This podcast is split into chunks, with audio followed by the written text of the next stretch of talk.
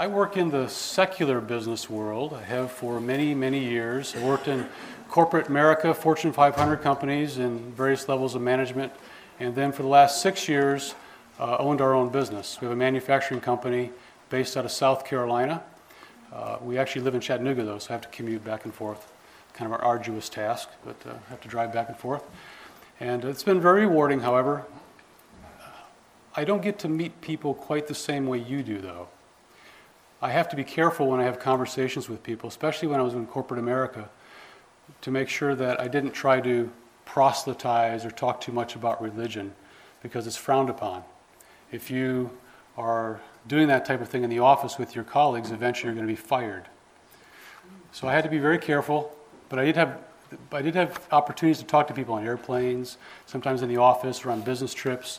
The Holy Spirit's working amongst people everywhere, even in secular business America. And in the business world, where a lot of people think it's all greed and, and corporate greed and such, there are a lot of really good folk and a lot of people looking for answers. And so it's been rewarding to be able to touch out to, to a few people here and there. I'm envious, though, that I don't get to focus 100% of my efforts like you do on, uh, on, on just being out there reaching people as much as possible. But now that I own my own business, it's a little bit easier because I can't fire myself necessarily. So, so I, I feel uh, it's easier for me to, to reach out to folks. I have a lot of people that come in and buy our products. Most of the customers that buy our, our vehicles, we build four wheel drive motorhomes, by the way. Uh, people that come in and buy our vehicles, we usually will come to our facility in South Carolina, get a chance to make a, develop a relationship with them. Many of them are, are very new into new age, green type living. Uh, our vehicles are four wheel drive and they're self sustaining, so they, they take them and go out in the middle of nowhere. They travel in South America uh, Uh, up in Alaska, the backwoods of North America. We have two units going to Mongolia next month. And so a lot of people that have different ideas what, what spirituality is all about. But they're still looking. I've handed out quite a few great controversies. I've had lots of interesting discussions about end time events because people know something is happening. Whatever you believe in, something's going on. And so it sparked lots of conversations. So we have kind of a ministry, a little commonality. I'm in, I'm in for profit. You're, a lot of you are in non, non-profit and, and ministries, but uh, we all have an opportunity to reach out to people around us and meet folks. I believe this is the first time I've ever given a business presentation to a group of Adventists. I've done, I've done dozens of presentations to uh, business folk, and uh, I've never had the opportunity to have prayer before a presentation until today. So if you join me for a moment. Father in heaven, we are so grateful that uh, we are here together in this beautiful place in this beautiful day to learn more about practices to make our businesses and our ministries more efficient and so that we can reach more souls for you.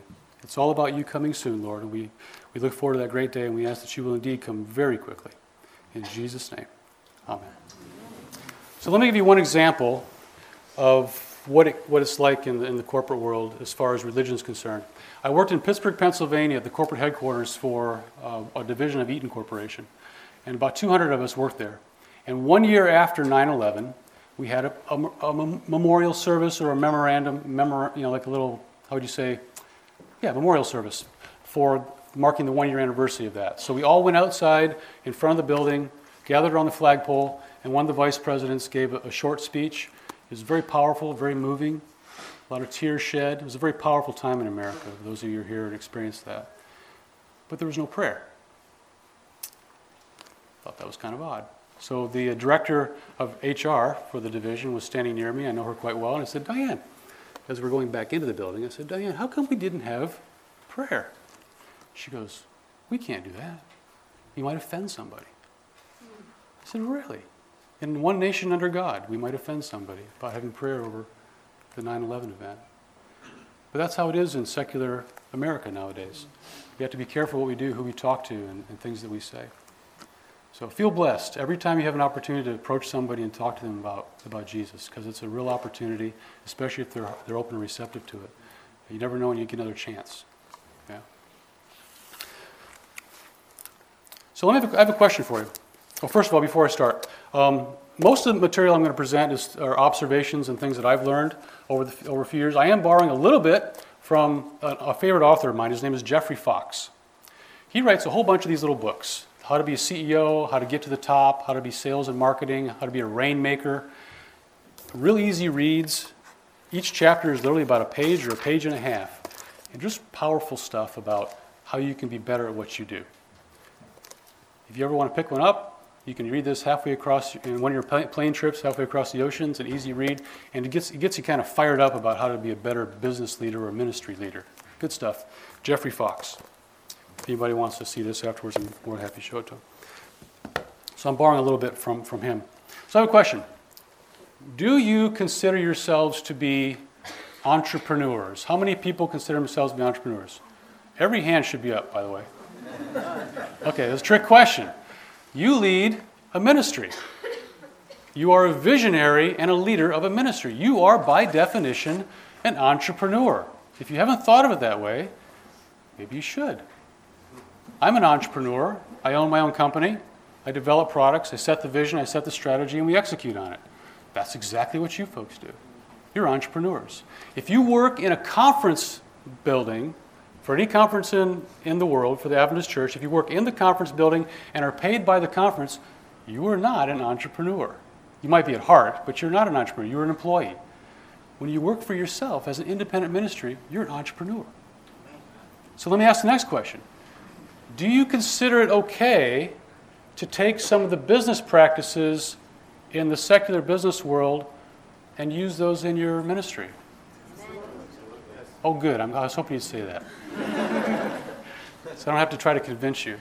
I believe that there are practices in the business world that probably aren't okay. There are some things that take place that we all recognize aren't good. But by and large, great minds have thought of great ways to do things. A lot of it's based on biblical principle, by the way. And we can use that in our ministries, in our, in our businesses.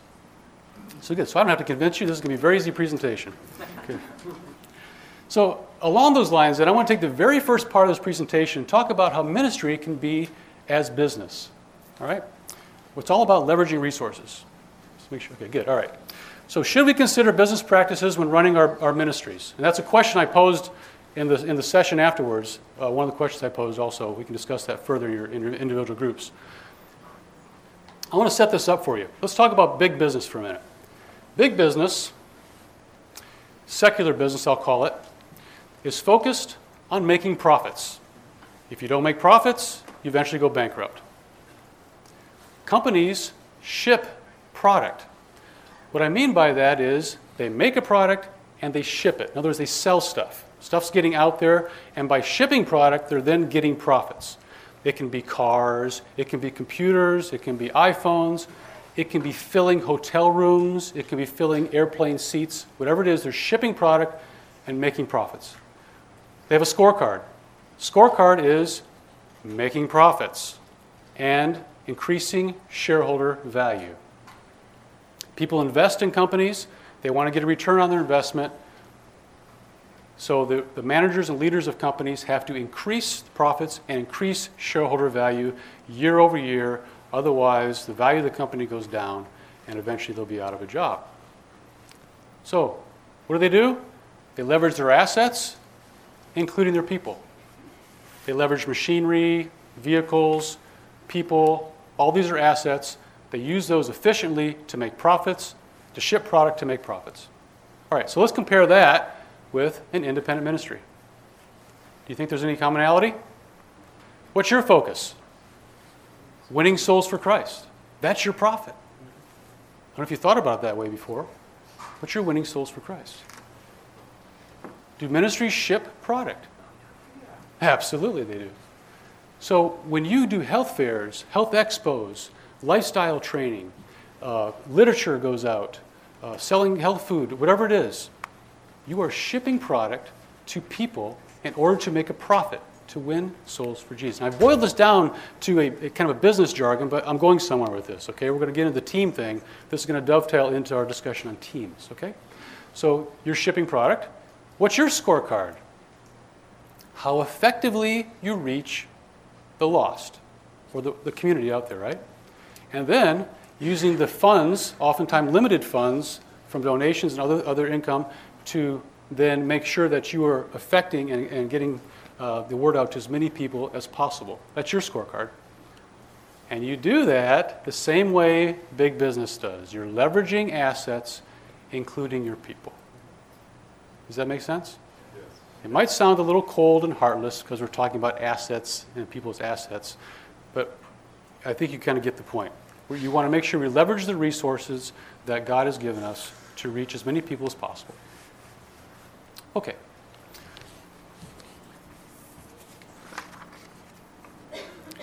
So let's talk about teams. Is there an imperative for teams? We all are, they better be, right? We all are individual entrepreneurs running our ministries and our businesses. And since we have set the vision and we put probably more time and effort in than anybody else, uh, we oftentimes think uh, we can do it best ourselves, right? And uh, we don't necessarily need other people doing things, but there's a real imperative for teamwork. And I'll start with Jesus. And we're going to talk a little bit, a little bit more in the presentation how Jesus was a team builder. But he built and led a team that was very effective both during and after his ministry. Teams of engineers and scientists put men on the moon and brought them safely home again. So, John F. Kennedy was the point person, the one visionary who made the great speech, united a whole nation, but it was teams of people that got it done. Teams of doctors and scientists perform heart transplants and many other things. You think about Baby Fae, Loma Linda, many years ago. There's teams of people that got together to do that. How about ADRA, Red Cross, Red Crescent? Teams of aid workers dropping in areas of the world where there are victims of natural disasters and other types of disasters for that matter. These are teams that get this done. And then every day, all over the world, business teams or ministry teams are working to innovate and bring new products to market. So right now, as we're speak, as we're sitting here talking and, and uh, enjoying our, each other's company, there are people in the Apple Corporation that are coming out with the next iPhone. They're working on that technology, and uh, there's teams of people working on Boeing's aircraft. They're making aircraft out of composite materials now. Pretty scary, isn't it? They're actually flying. They're doing light, lighter weight, more efficient. And then, as we learned last night, there are teams of people at uh, Kibidula Farms that have developed this little sticker that, that grows on the outside of the avocado. Very innovative. Excellent. Now, I'd like them to develop a way to get the sticker off. How many times have you gone to the market, and you get an apple, you bring it home, you can't get the sticker off the thing? Yeah? So the next innovation is an edible sticker or one that dissolves in water, I think. So, teams. A committed group of people coming together and working as an effective team can do amazing things. So, let's talk about what it means to build and lead a team. I want to start, first of all, with employees. Then we'll get to the leadership portion of it. So, go a little backwards here. You, as leaders, are looking for good employees to join your team. Maybe you already have some, maybe you're looking for some. Let's kind of define what those look like. Good characteristics, characteristics of good team employees. First of all, we want to look for people who will own their own actions. These are responsible, self starters, they're passionate, and they want to win. They're not clock punchers, and they're not negative people. Let me describe all this for you. Do you know what it means by being a clock puncher? Okay, hit the time clock, come in, I work, sort of work. I can't wait to go home, so I'm there, you know, five seconds before the time to go. As soon as the bell rings, I punch the clock, I get in my car, I go home, and I'm done. I don't really care that much about my job. I'm just collecting the paycheck. There are people that are negative, breed all kinds of negativity around the building. These are not folks that you want on your team. You want people who win, people that are desire to, to win and be responsible. By the way, I firmly believe this is, a, this is inherent in people. It's not something you can necessarily train them to do very well. Winners are born that way. You can train only so much. And I, made, I, I learned early in my career, I made lots of mistakes by trying to hire people for positions. I've had, I've had a welding position open. We'd bring in, we'd, we put resume, you know, you put your job description out, you get resumes for a welder. They come in, you do the little test. Oh, the welding's great, it's a beautiful bead, wonderful, wonderful, great. Let's hire that person, we'll bring them in. And four weeks later, we find out, yeah, they can weld, but they don't really want to work. They're not getting 40 hours a week. They're missing, they got every week some excuse why they can't be in, et cetera, et cetera. It's not a good, that's not the kind of person you want. I now hire for passion and for a winning attitude. I can train them to be a welder. Does that make sense? So think about that. Those are the kind of people you want in your organization. How about looking at how they manage their own lives? The way they manage their life is probably the way they're going to work for you. People that are organized, they're clean, they present themselves well, they treat their vehicle and their assets nice, they treat their family wonderfully, they're going to do the same thing in your business. People that are kind of sloppy and they're not nice to others, and they don't treat their car nice and stuff like that, they're not going to do anything better in your business or in your ministry. They're not going to somehow be a 180 when they come to work. And then look for people that have the three eyes. First one, integrity. It's an absolute must, especially in ministry. You've got to have integrity. If the person doesn't have an integrity in, in ministry, the entire thing falls apart. You're, you're sending the wrong message to people. There's no question about that one. Having, oops. And then the next one is I, uh, I can do it attitude. I can get it done. I, you give me that job, I'll get it done for you. And then intelligence. And I don't mean smarts and IQ. I'm talking about people that know what they don't know. They're smart enough to know to ask the right questions to find, to find out how to do things. Right? Three eyes. So these are, these are good folk that you want to have in your business. So remember, very important rules here. Find the right people and you will lead them. Find the wrong people and you will manage them. Does that make sense? If any of you have read Stephen Covey's Seven Habits of Highly Effective People, you see this kind of language in his books. And there's one rule of thumb, in the business world that I believe is absolutely correct. The bottom 20% of performers take up 80% of your time. Anybody relate to that? Yeah, okay. So you want people in your organization that are going to come to work every day, they're going to be driven, they're going to be passionate, they're going to put in their time, they're going to be they're going to own the business, have ownership. Because the bottom 20% are folks that come in and they always have some excuse, something's not going right, they can't do this, they can't get 40 hours, and they will they'll take up a lot of your time. You don't want them in your business. In fact, I'll make a really strong statement here. Those folks those folks are a disease and a cancer to your business, and they'll mm-hmm. rot you from the inside out. That's a very strong statement. But and, and as a Christian, we have to learn how to deal effectively with these people, and I'm going to talk about that here in, in the presentation. But we also have to realize that at some point, some people just aren't going to come around, and we have to decide how we're going to react to that. Okay, so we've talked about good people. How about being an effective team leader? All right? Effective teams, good effective teams begin and end with good leadership. If you're a lousy leader, your team's not going to go real far. You might have some good people on you to get some stuff done, but you're not going to be nearly as effective uh, unless you have really good leadership skills. So let's talk about a few of those as relates to teams. Make sure your people are positioned to utilize to best utilize your skills. All right? And let me explain how this works. So let's say you have a person over here that's really good at doing X, Y, and Z. Really good at that. Don't have them do A, B, and C. Have them do X, Y, and Z. That's where they're best at. Now, in a small organization, all of us, many of us have small organizations, we have to wear lots of hats, lots of tasks. So maybe there are some ABCs we have to do, but make sure they're focused on the X, Y, and Z, because that's, what that's what they're best at. Find somebody else to do the A, B's, and C's who's focused, who can do that best. Get your people in the right place. Then train them. Once you train them, and they're good people, you can then set them loose to do their job. Okay? There will be, there'll be checks and balances, we'll, we'll discuss here in a moment, but uh, train them and set them loose to be creative and responsible. Here's an interesting one over invest in people. Leaders know. Leaders know that people make things happen. Without good people, little good will happen. Many of you know that's true. Better to have one exceptional person than two mediocre ones. Ever seen that before? I found that to be true. I'm going to tell you a little story here in a couple minutes.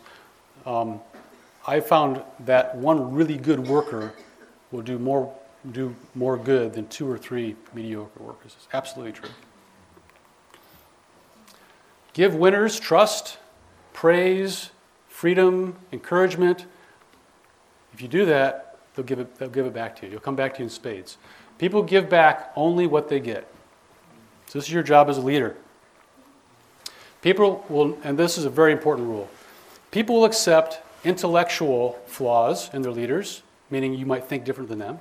They might accept physical flaws or character flaws, but they will not accept anti people flaws. You must be a kind person, respect them. That doesn't mean you have to be roll over. You can be tough, you can have tough love and such, but you must be kind and respect people. And if you do, then they will do great work for you. But if you're an anti people person, they're not going to respond well and they're going to eventually leave your organization. It seems like a pretty logical thing that you would, you would be kind to folk uh, in working in ministry and in the Adventist organizations. But if you talk to any ministerial director of any conference, they'll tell you that a large part of their job is dealing with ministers who are autocratic, that can't, can't uh, get along with their parishioners, or maybe they're parishioners that, are, that don't like their minister and trying to get him out, and the stuff goes back and forth. People aren't very nice to each other sometimes. It's easy to be nice. Just make that decision.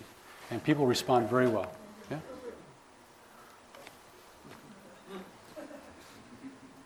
Good leaders stop, look, and listen.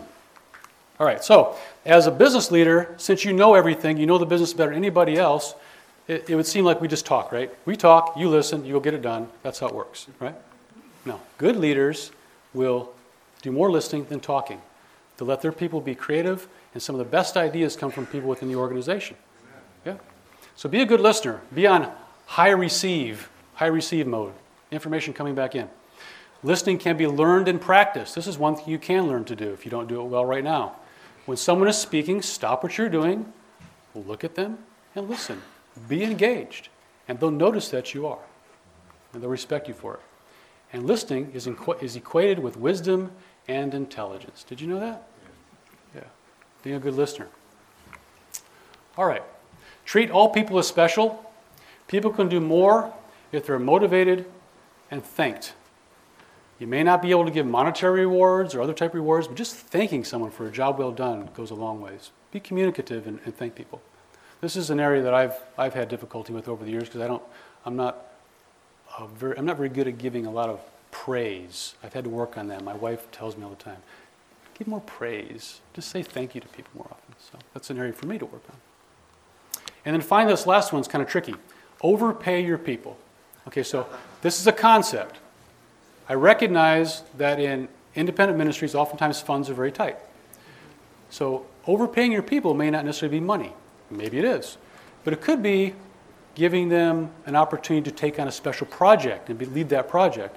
It could be a title, director of massage therapy. I'm, not, I'm just making things up, but uh, an opportunity for them to have some type of, of, of recognition for what they do. Okay? Overpay your people. You are better off to have fewer exceptional people all making more money than they should than to have the same or lower payroll costs with more people. All right, let me tell you a story. So, after working and, and managing and leading people for many years in different organizations, I kind of thought I had it figured out. And uh, I'm in my sixth year now of owning this company. The first four years, we spent a lot of time uh, growing the business, getting new models out there and product, developing the team, uh, so that we could really kind of hit good growth mode. And I thought last, last year, 2013, is going to be a year that we, we really take off. It all comes together. And so I put the, the machine in place to do that. I spent more on marketing. I got some dealers involved to get more product out to the market. I hired a high priced general manager, and I had a pretty good sized production crew to be able to handle the volume when it hit. What do you think happened? Didn't hit. So, for whatever reasons, I misjudged the market and market timing. And we did all right last year, but not nearly as well as we should have. And around May, I realized that I had made a serious managerial mistake. Looked in the mirror and said, oops, I made a mistake. And set, set myself up for, for potential defeat. So I realized that 2014 was going to have to be different because I wasn't going to live through 2013 again, the way that, with what we did.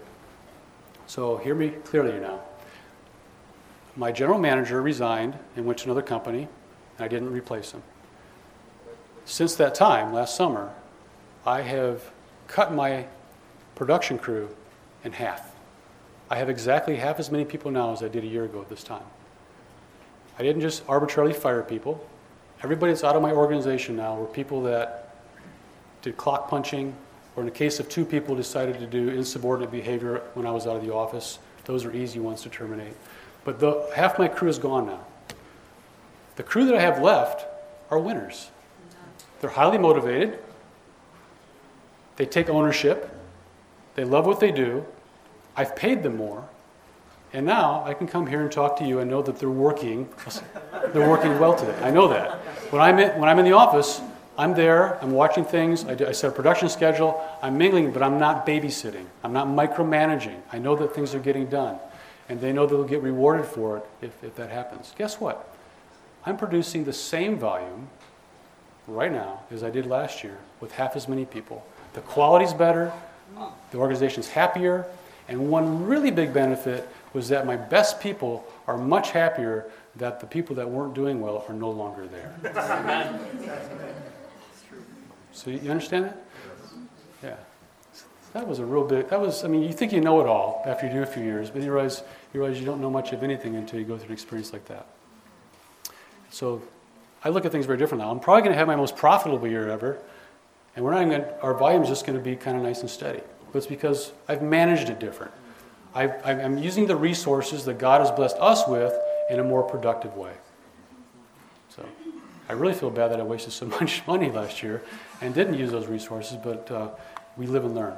So I wanted to kind of bring, I wanted to sh- show you that. So I know that, I know that in, in, the, in church work, in, in Christian work, it's the word, the idea of firing people is a little bit difficult and hard to swallow. I'm going to talk a little bit about that here in a minute. But you need to make sure you have the right people in your organization. It's important. Train them, put your time into them, and you'll do great things. Okay, so let's go on here then.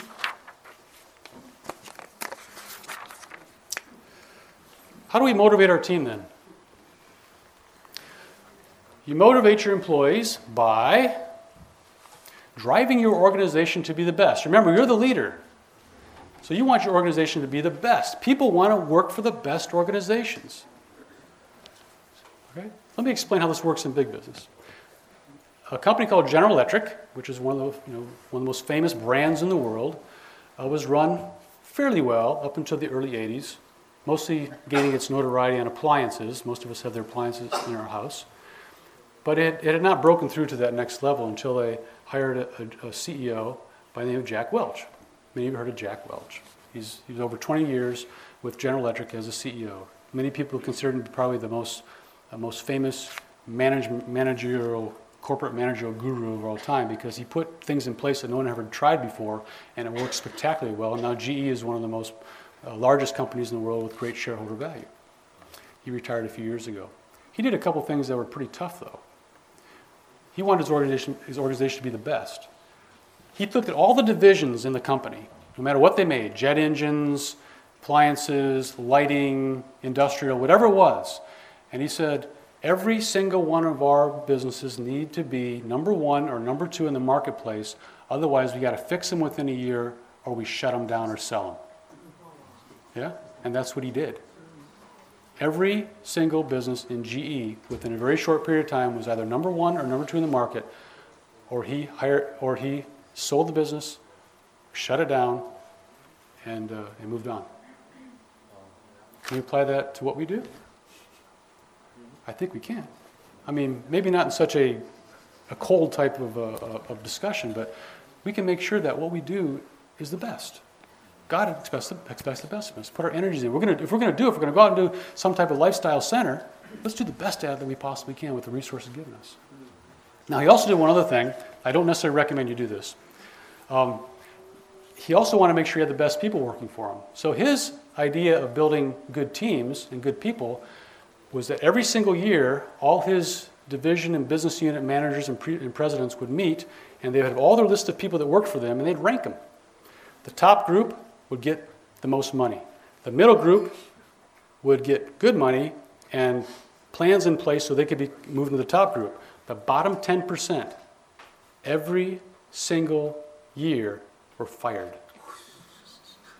Think about that for a second. every year. That's thousands of people. And then they'd hire in new people to try to move up, and that's how he kept making his team better and better. Well, it worked. I'm not saying we should, do that, but it worked for him. But the idea was that's how he used some very, very tough tactics to make sure his organization was the best, and people wanted to work there. Even to this day, people want to work at General Electric. And there are other examples as well, other companies. Okay, clearly communicate what performance and behaviors are desired.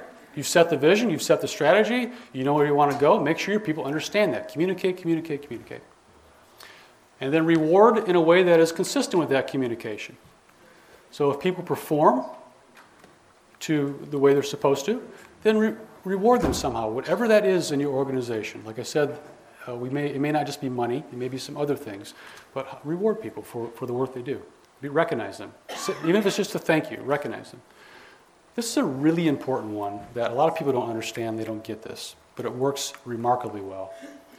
It's differentiating people based on performance. When you have a group of employees, you think you kind of people think, I want to treat them all the same, right? No, you don't want to treat them the same. You want to treat them differently. Amen. Let's say you have two people. This is a good employee, this is an exceptional employee. You pay him the same. What's going to happen? Good employee is going to say, Great, I'm getting paid fair price. I'm not going to work any harder because I'm getting paid well. This guy is going to be, he's going to say, Well, how come I'm getting the same pay as this person when I'm doing much better work? And eventually they're going to leave. All right? You want to reward differentially. By doing so, this person will be more motivated and do better work for you because they realize they're, they're getting compensated fairly. Again, compensation isn't just money. This person is going to be incentivized to get to that level. You see it? It's, a, it's, a, it's something, if you, can, if you can get that concept, this differentiation, it's a very important one in, uh, in business. All right. Paying very well when it's deserved. Again, uh, I know a lot of this is about money. Think in your organization, how can you do this? And I had, some, I had a couple ideas. I thought, if you have somebody who does a great job, and you've got a lot of projects going on, and we listened last night, and some of the projects taking place in, in, in Mexico and, and some of the other ones we heard about, there's so much going on, it's unbelievable. If you've got a good employee, give them a chance to take ownership of one of those projects and drive it. Yeah? That's reward. You're putting your faith in them, you're training them, and setting them loose to do great things. And then work hard to train your employees, including giving your life lessons to them, things that you've learned. Train them and tell, tell them stories so that they understand, understand this. These phrases are very commonplace in business. Most businesses will say they do this. Most businesses don't do it very well. The ones that do are exceptional businesses. Ministries that do these types of things, I believe, will be very exceptional. All right, how do we hold team members accountable? Because we must hold people accountable, right? If they're working for us. Let's talk about leadership just for a minute. Your number one job as a business leader is to have the vision set for the organization. If you're in paperwork and minutia, you're not doing your job right. Your number one job is to set the vision for the organization. Closely behind that is setting the agenda to achieve the vision for the organization. Then, every time you open your mouth, you're talking about the vision. When you talk to your people, you're talking about the vision. When you're sitting by somebody in an airplane, you're talking about the vision. When you're at OCI talking to your colleagues, you're talking about the vision. You're always talking about the vision for your organization. Setting the agenda. And now, it's easy to set goals and objectives. So, we communicate what is expected and how it relates to the overall vision. We let employees see their place in that vision, and then we don't micromanage them. We let them work. You may want to set some type of goals. I'm a little too far away here, sorry. You may want to set some type of performance measures against those goals. And I'm going to walk you through this here in just a minute. Let's give you the high level. Then you do review so they understand how they're performing. They give, you get praise for what's going well, and then you highlight areas to improve. So let me give an example of this. All right, so Naomi is working for OCI now. She's abandoned poor Jose. He's on his own. And uh, she's now working for Stephen at OCI.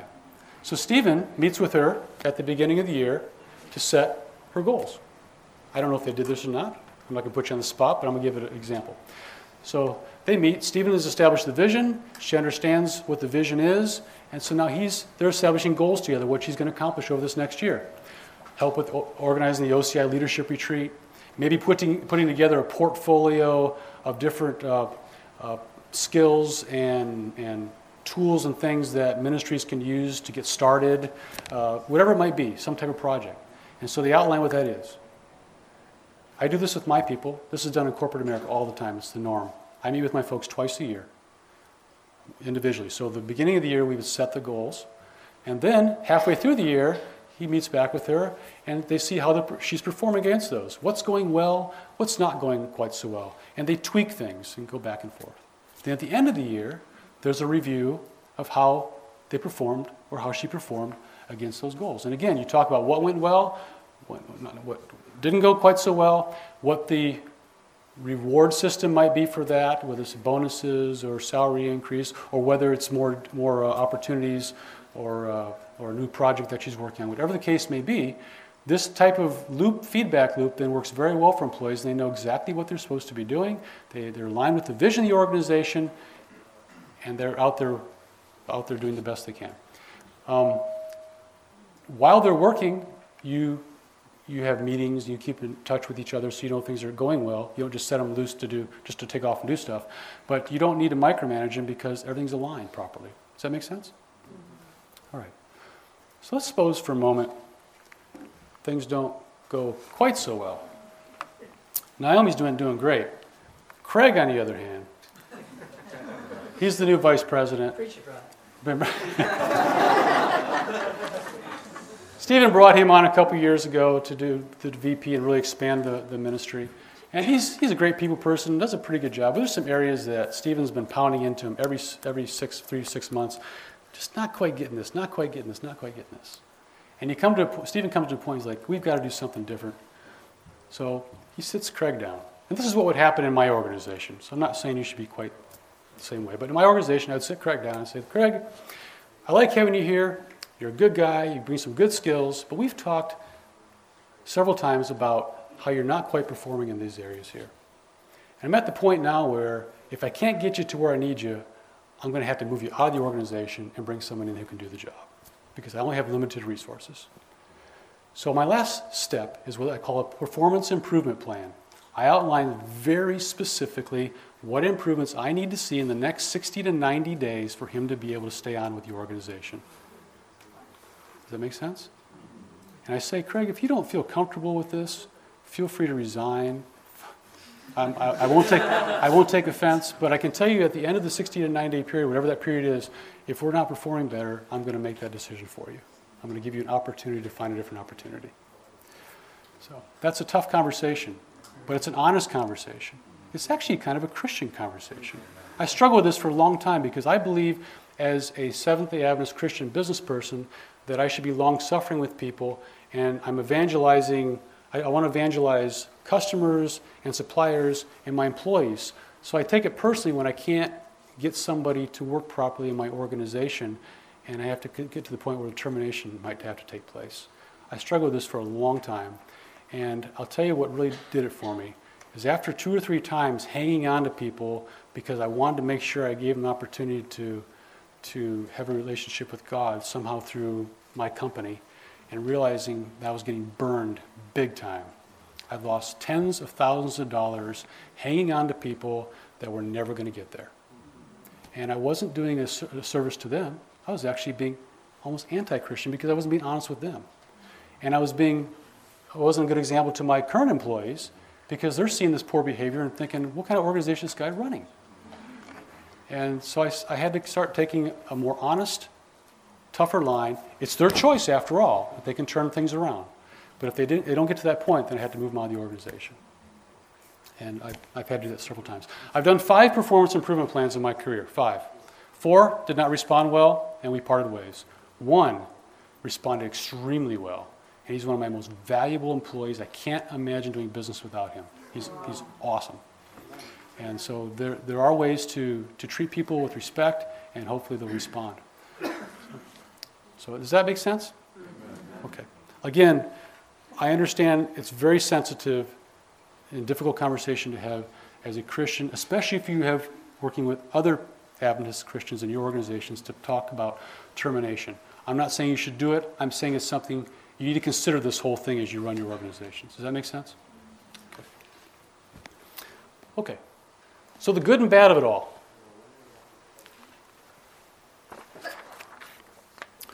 When it all goes good, you have a highly efficient, effective organization. It will largely run itself.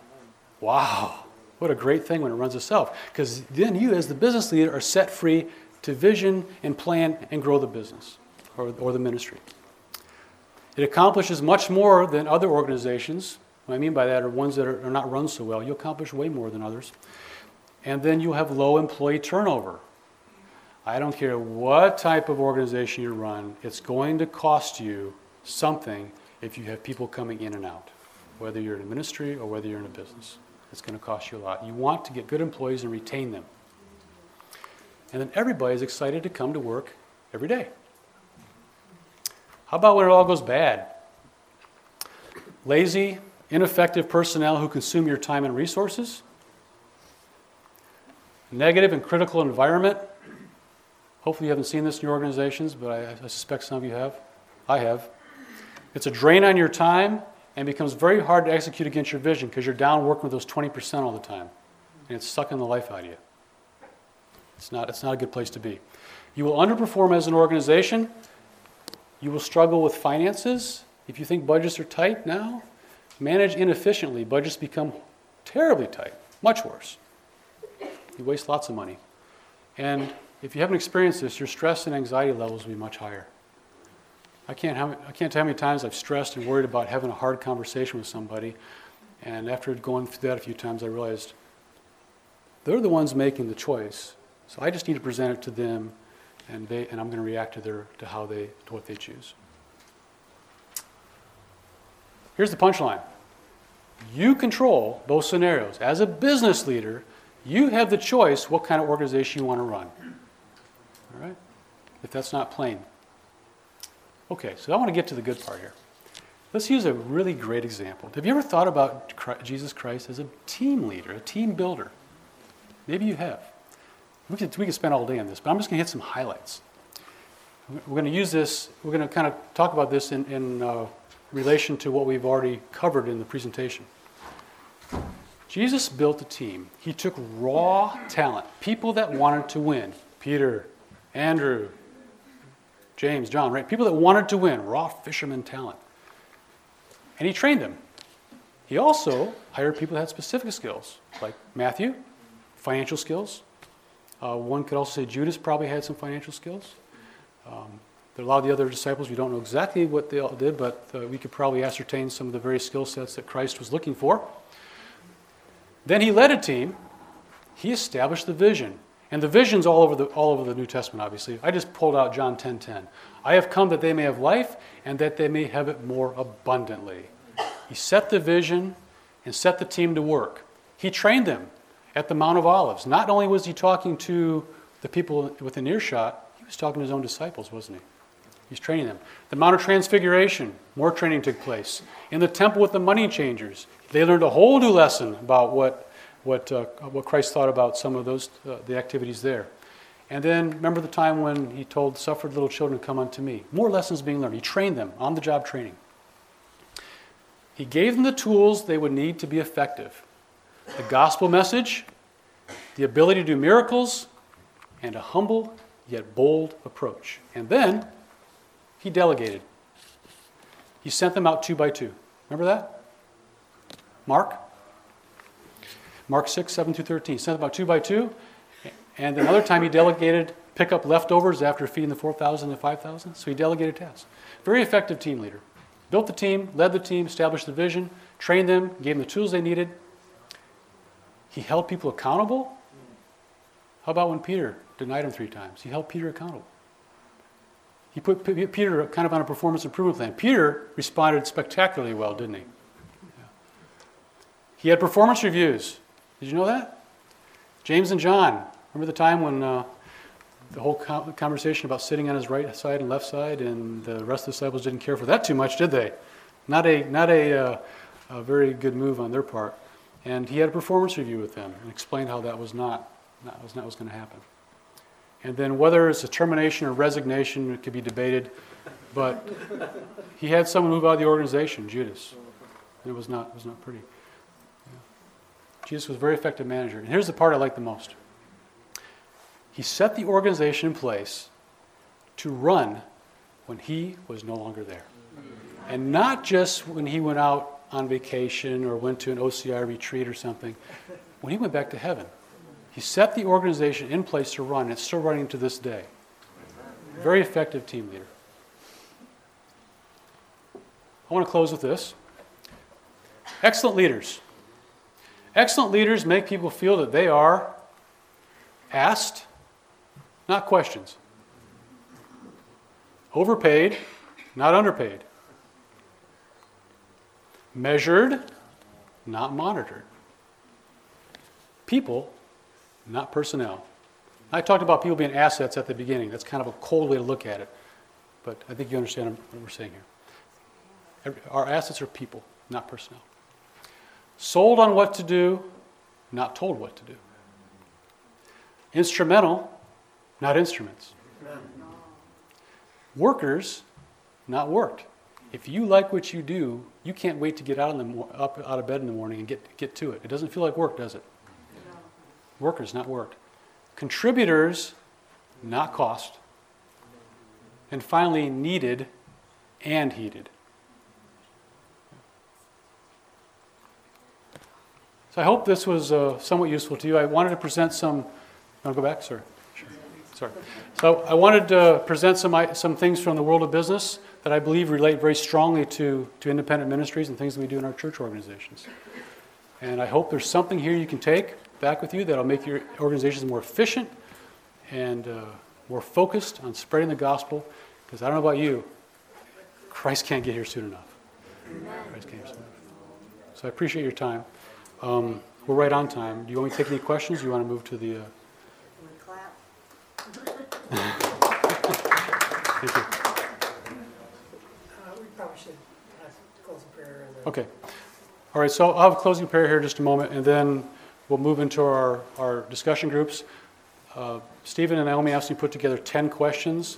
I put together some pretty hard questions for discussion. I don't expect you to get through all 10 of them, but there's some really, really thought provoking questions in there about how you, as, as uh, ministry leaders, can best run your organizations. Okay. So let's have closing prayer, please. Father in heaven, we thank you so much for our time together. We thank you for uh, the intelligence that you have, and wisdom you have given us to be able to uh, use various, various tools and methods to effectively run our ministries. Lord, it's not an easy task to be a leader. There are all kinds of distractions every day that come across our desks. Satan is trying to get us at every angle, but we know that you want us to be effective leaders for you, that you will lead us in the right direction, and that you bring the right people to work with us. And Lord, we pray above all that these things will be to your glory and honor and not our own. We leave ourselves in your care for the remainder of this day. In Jesus' name. This media was brought to you by Audioverse, a website dedicated to spreading God's Word through free sermon audio and much more.